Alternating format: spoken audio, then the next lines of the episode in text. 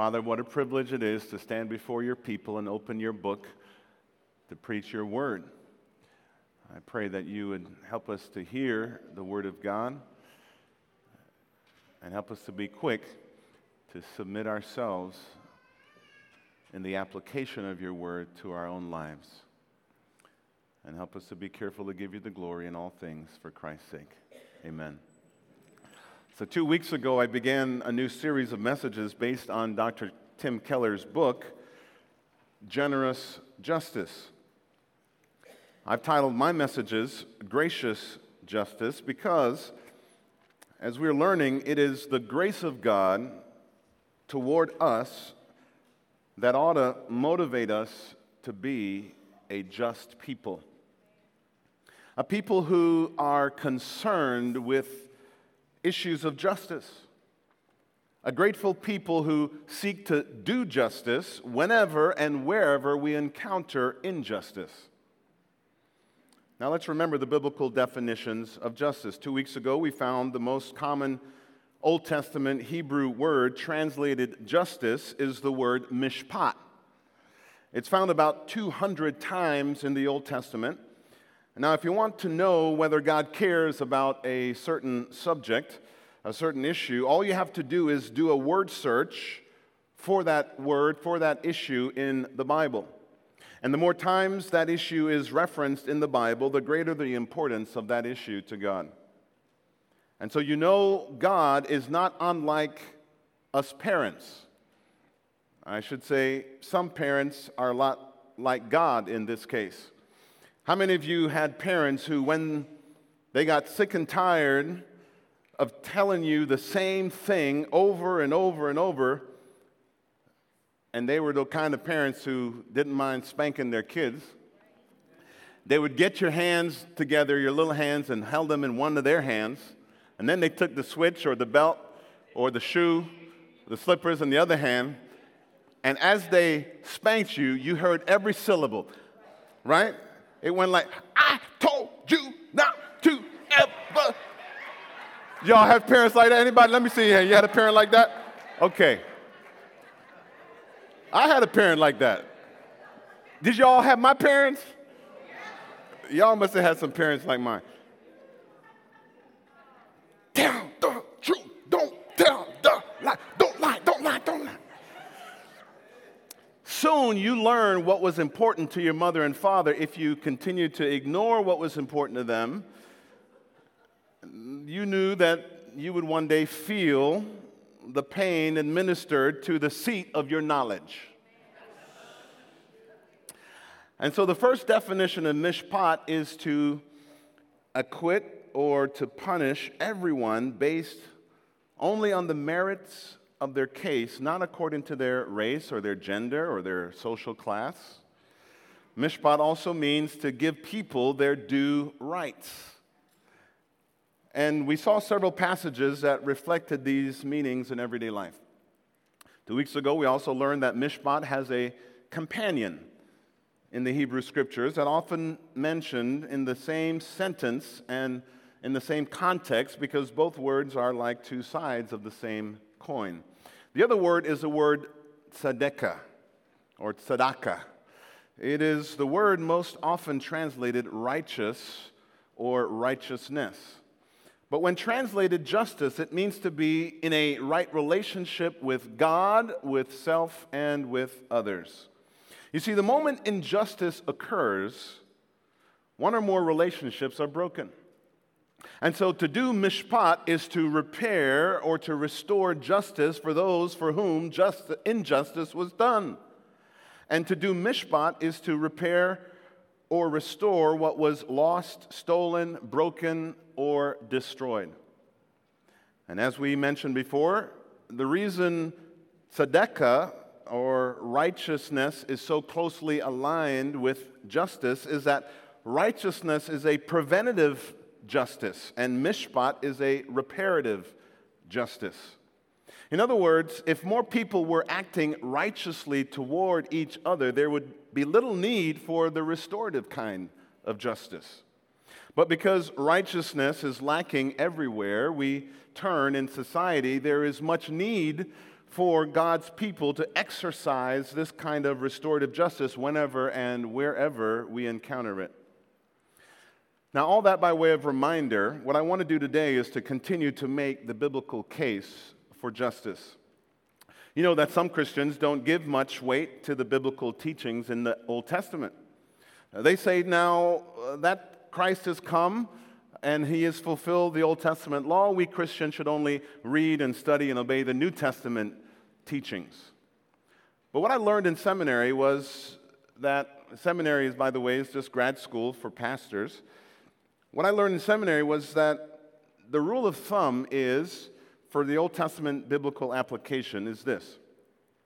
If the Old Testament command or principle is restated in the New Testament, then it is applicable for the church today. And we can certainly find enough commands and examples in the New Testament to do justice. We also have a reminder from the Apostle Paul to Pastor Timothy saying that all scripture originates from God and is useful to us for teaching and rebuking and correcting and training in righteousness. So let's turn now to our first passage in Deuteronomy chapter 16. Deuteronomy 16, we're going to look at verses 19 and 20.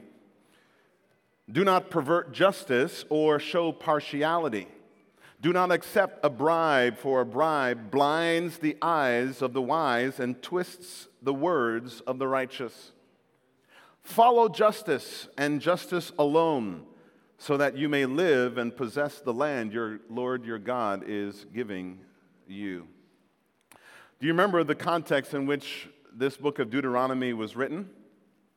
And do you remember what the word Deuteronomy means? First of all, Deuteronomy means the second giving of the law. Uh, Deutero means second, and nomos means law. And so the first giving of the law is found in Exodus, and this now is the second giving of the law found in Deuteronomy. Now, for the context, God has rescued or redeemed his people from the wicked Pharaoh in Egypt. And 40 years of wandering in the wilderness and doubt and disobedience God finally guided them into the promised land of Israel. And God wanted to establish Israel as a theocracy. He rescued them from the Egyptian monarchy. He bypassed an Israeli democracy. Instead, he established a theocracy. A theocracy is simply a nation state in which God is the ultimate ruler and judge. And as the divine ruler, God makes all the rules. He is the divine lawgiver.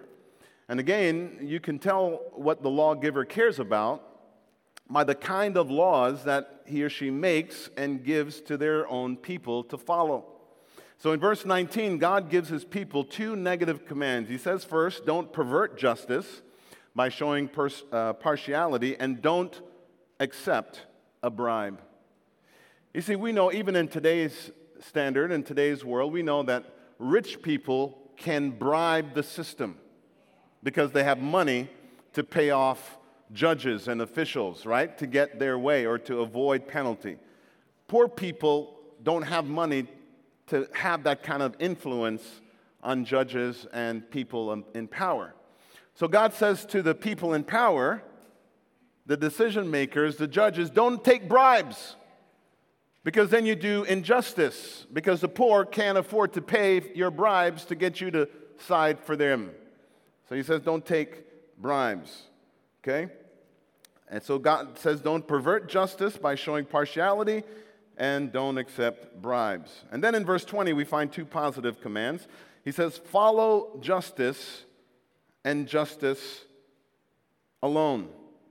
The word translated justice here is the word tzedakah, uh, the preventative form of justice, which is to do right by everyone, to live righteously. And so, one of God's primary concerns as he first established the theocracy nation state of Israel was justice. You see, every nation, state, city, and neighborhood needs the assurance of justice. No nation, no state, city, or neighborhood can thrive or survive without justice. And God understands that. And so He made it a priority to include justice in the civil laws of Israel.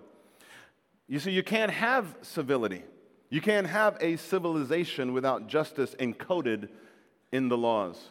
In fact, in verse 20, we see clearly that God made justice a prerequisite to living the abundant life that He intended for them to live in the land. Uh, justice is also required for them to keep possession of the land. Very interesting. Do you see that in verse 20? Now, obviously, we don't live in the ancient theocracy of Israel. No, we live in the postmodern democracy or republic of the United States of America. But the principle of justice easily transfers to us because we live in a civilized nation, state, city, and neighborhood. And whatever civility we enjoy is due to the fact that we have just laws. And where there is violence and other injustices, there is lawlessness and or unjust laws that need to be overturned. Now look at Deuteronomy chapter 15. Deuteronomy 15, verses 1 through 5 says this At the end of every season, every seven years, you must cancel debts. This is how it is to be done. Every creditor shall cancel the loan that he has made to his fellow Israelite. He shall not require payment from his fellow Israelite or brother because the Lord's time for canceling debts has been proclaimed. You may require payment from a foreigner, but you must cancel any debt that your brother owes you. However, there should be no poor among you, for in the land the Lord your God is giving you to possess as your inheritance, he will richly bless you. If only you fully obey the Lord your God and are careful to follow all these commands that I'm giving you today. Now, in my first message, we touched on the idea the idea of the year of Jubilee when all the debts would be canceled and those who had lost their land for whatever reason, their land would be returned to them. Because land is an essential part of one's capacity for wealth and well being. Now, notice the heart of God in verse 4. It's God's will that there should be no poor among us. There should be no poor among his own people. Apparently, there is nothing virtuous about poverty from God's point of view. Now, I didn't say there's nothing virtuous about poor people. I said there's nothing virtuous about poverty from God's point of view. Otherwise, He would not say, Let, there should be no poor among you. In God's perfect world, there would be no poor. Interesting thought, isn't it? Now, there are several words in Hebrew translated poor or needy and each one gives us a hint as to the cause of poverty. For example, some people are poor because of their own sins gambling, drug addiction, laziness, alcoholism, etc. Some people are poor because of the sins of others slavery, racism, greed, war, etc. Others are poor because of natural disasters tornadoes, hurricanes, forest fires, earthquakes. And then finally, some are poor because of debilitating sickness and disease. The poor spoken of in this passage are those who are poor due to their, no fault of their own. They suffered unfortunate circumstances that left them needy and dependent on other members in their community. And God says in verse 5 that if they fully obey his laws, including the laws of preventative justice and restorative justice, his blessings would flow freely upon the entire community. See, God thinks so highly about justice that he's willing to reward his people with his many blessings if we commit ourselves to just living, just relationships. Look a little further down into verses 7, 8, 10, and 15 of Deuteronomy 15. He says in verse 7 If there is a poor man among your brothers in any of the towns of the land your Lord your God is giving you, do not be hard hearted or tight fisted toward your brother. And then in verse 8, he says, Rather be open handed and freely lend him whatever he needs. And then in verse 10, give generously to him and do so without a grudging heart. And then because of this, the Lord your God will bless you in all your work and in everything you put your hands to. And then in verse 15, he says, Remember that you yourselves were slaves in Egypt, and the Lord your God redeemed you. And that is why I give you this command today. It's fascinating. Now, I want you to see the grace motivated or the grace motivation that is woven into the fabric of the principles of justice here. Look in verse 7. God says, don't be hard hearted or tight fisted. In other words, Don't be cold blooded or cheap when it comes to helping the poor in your community.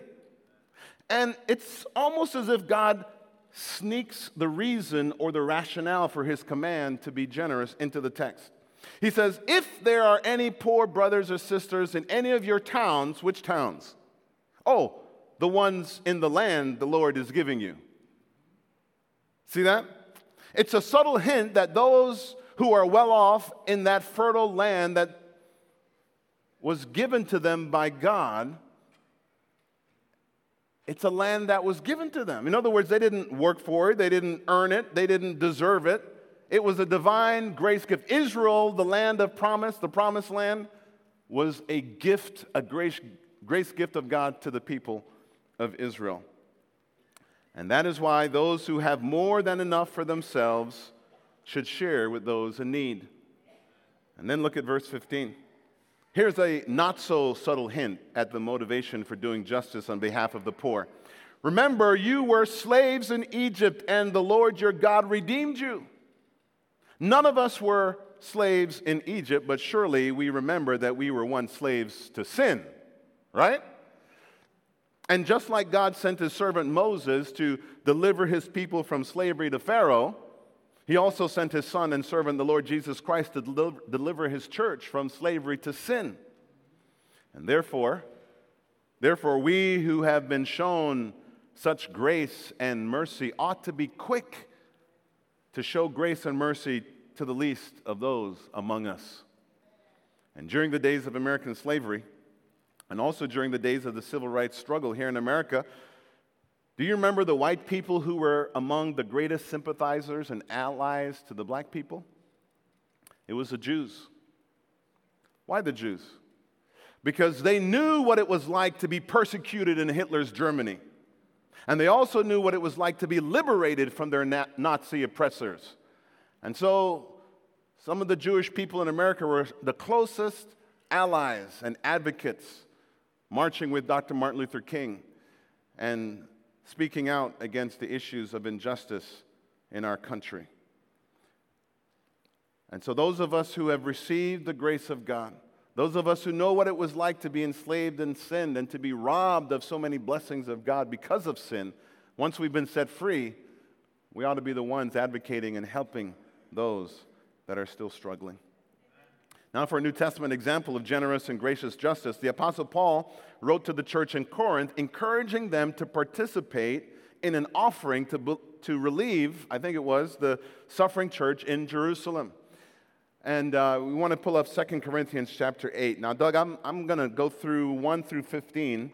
I don't think I gave you that many verses, but as I was looking through this text, there are so many good things in there that I extended the passage. So, 2 Corinthians chapter 8, we're going to go 1 through 15, and that'll be the last set of verses that we'll look at for today. The Apostle Paul says in 2 Corinthians 8, he says, and now, brothers, we want you to know about the grace that God has given the Macedonian churches. Out of the most severe trial, their overflowing joy and their extreme poverty welled up in rich generosity. For I testify that they gave as much as they were able, and even beyond their ability, entirely on their own. They urgently pleaded with us for the privilege of sharing in this service to the saints. And they did not do as we expected, but they gave themselves first to the Lord and then to us in keeping with God's will. So we urged Titus, since he had earlier made a beginning, to bring also to completion this act of grace on your part. But just as you excel in everything, in faith and speech and knowledge and complete earnestness and in your love for us, see that you also excel in this grace of giving. I'm not commanding you, but I want to test the sincerity of your love by comparing it with the earnestness of others. For you know the grace of the Lord Jesus Christ, that though he was rich, yet for your sakes he became poor, so that you through his poverty might become rich. And there is my advice, and here's my advice about what is best for you in this matter. Last year you were the first ones not only to give, but also to have the desire to do so. Now finish the work so that your eager willingness to do it may be matched by your completion of it according to your means. For if the willingness is there, the gift is acceptable according to what one has, not according to what one does not have. Our desire is not that others might be relieved while you are hard pressed, but that there might be equality. Now, there's a lot of people in our country today talking about equality. This is biblical equality here. At the present time, your plenty will supply what they need, so that in turn, their plenty will supply what you need. Then there'll be equality. In other words, equality and the opportunity to give and to receive according to the needs and the supply uh, that we have. Verse 15 As it is written, he who gathers much did not have too much, he who gathered little did not have too little. Number one, here's some lessons that we can learn just from this brief passage in 2 Corinthians 8. Number one, the first lesson we learn from Paul is this we love because God first loved us. We give because God first gave to us. What ought to motivate us to alleviate the suffering and the poverty of others is the fact that we've already received the grace of God. We give out of His gracious gifts that He's given already to us. You see, gracious justice on our part is made possible by God's gracious justice toward us. Do you see that in verse 1? Paul says to the church in Corinth, We want you to know about the grace of our gracious God. What do you know about the grace of God in your life? What do you know about God's grace operating in your life? Paul says, Hey, church, I want you to know about the grace of God in your life. The question for us is Are you and I, are we conduits of blessing to those who are less fortunate than us? Are you a conduit of blessing to those less fortunate than you? You say, Pastor, I wish I could help others, but I myself, I'm, I'm, I'm poor and I need some help. I myself need some help. Okay, I got you. I understand. But look what God's grace can do through a poor church going through their own trials of poverty. Look at verse 2. Paul says, out of the most severe trial, their overflowing joy and their extreme poverty welled up in rich generosity. Severe trial, overflowing joy, extreme poverty, rich generosity. Those words don't even belong in the same sentence, do they? They don't. They don't even belong in the same sentence. And yet, the Apostle Paul puts them all together there for us to see. Lesson number two God's grace is powerful and counterintuitive. God's grace is powerful and it is counterintuitive. It's, it's different than what we might think. Paul said that the Macedonian churches were really, really going through it. And to illustrate the powerful grace of God in their lives, he gave us an incredible word picture. He said, Imagine a deep, dark well of suffering. But somehow, down in that deep, dark well of suffering, there was a mixture of overflowing joy and extreme poverty. Those two ingredients, joy and poverty, mixed together is like baking soda and vinegar. Anybody ever mix baking soda and vinegar? Let me give you a little household tip. If you got a clogged sink or bathtub, Get some vinegar and some baking soda and pour it down there, and it'll clear it up. It'll bubble up and clear up your clog and your drains, okay? The Apostle Paul says that somehow, down in that deep, dark of well and suffering, there's this mixture of overflowing joy and extreme poverty. Those two ingredients of joy and poverty mixed together they explode into hundreds of bubbles until it bubbles up from the deep, dark well of suffering and results in rich generosity. Only the grace of God can do that. Only God's grace can do that. See, it's amazing. Some time ago, uh, when we were raising funds for our stained glass window restoration project, a woman met me at the door after the service. And she gave me an envelope with a large sacrificial financial gift for the project. And when I saw her generosity, I was reminded of this text. You see, this dear woman had gone through the most painful destruction of her marriage and family that I ever heard of, all caused by her husband's duplicity and unfaithfulness. She lost her marriage. A few of her children rebelled against God while processing their own pain and disappointment with their father. She lost her home. Her whole world fell apart, but God. She said, Pastor, this is really a sacrificial gift, but I have peace and joy in my heart as I give it. Everything I have that remains belongs to God. The Lord gives and the Lord takes away. Blessed be the name of the Lord. Verse 3. Lesson number three God's grace empowers you to give beyond your own ability and despite your own poverty. That's lesson number three. God's grace, it empowers you and I to give beyond our own ability and despite our own poverty.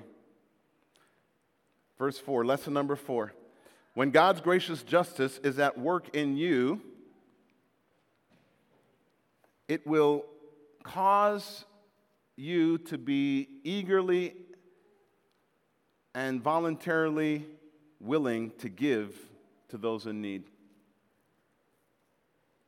When God's gracious justice is at work in you, you will eagerly and voluntarily give to those in need. Nobody's going to have to coerce you. Nobody's going to have to try to guilt you into, into doing it. You're going to eagerly want to do it with joy. Paul said that the Macedonian churches initiated the offer to help alleviate the suffering of the church in need entirely on their own, he says. They urgently pleaded with us for the privilege of sharing in the service to the saints. Now, I'm trying to wrap my head around this scene of generosity because this is not something that we see every day, not even in the church. Can you picture it? The Apostle Paul, the saints in Macedonia, they say, Well, Apostle Paul, listen, you told us about the suffering of our brothers and sisters in this Jerusalem church. You've taught us about the grace of our Lord Jesus Christ. So now, we can't help, but we want to give to help our brothers and sisters in need. Please, please, Apostle Paul, we beg you to take our gifts to the saints in Jerusalem and to give them our love and our greetings in Jesus' name. And maybe the Apostle Paul was like, I can't take all these gifts. Seems like y'all need some of these gifts. Y'all, y'all ain't rich. Maybe y'all should keep some of these gifts. Here, take this portion, keep that. I'll take the rest down there and give to another church in need. Oh, no. Oh, no, no, no. Please, please, Paul, I, we beg you, let us have the, this great privilege to, to serve our needy brothers and sisters. Can you picture yourself like that? Can you put yourself in that picture as the one begging and pleading out of your own poverty, giving away of your substance to help somebody else that maybe is more poor than you, worse off than you? And you're begging them to take it. Listen, when God's gracious justice is at work in your heart, don't be surprised at your own cheerful and insistent generosity. One day, Years ago, my wife and I were out to dinner with some friends, and um, we had agreed that we were going to pay for dinner. And so when it came, the check came to the table, I uh, pulled out my wallet to pay for the check, and the wife of this couple said, uh, "Honey, I think we should pay for the dinner." And the husband's like, "Well, Pastor said he's going to get it." and I said, "Yeah, yeah, we got this." And the, the husband's like, "Pastor said he's going to get it. He's covered." And the wife is like, no, he's, no, he's not taking it. We're going to take it. And we were fighting at the restaurant over who's going to pay the bill. I don't even remember who paid the bill in the end. But the point of this message is, of this illustration is this. When, when the gracious justice of God is operating in your life, you're going to be eager to be generous and to give and to be a blessing to other people. Finally, lesson number seven, found in verse 8. The sincerity of your love can be tested by your generosity. The sincerity of your love can be tested by your generosity.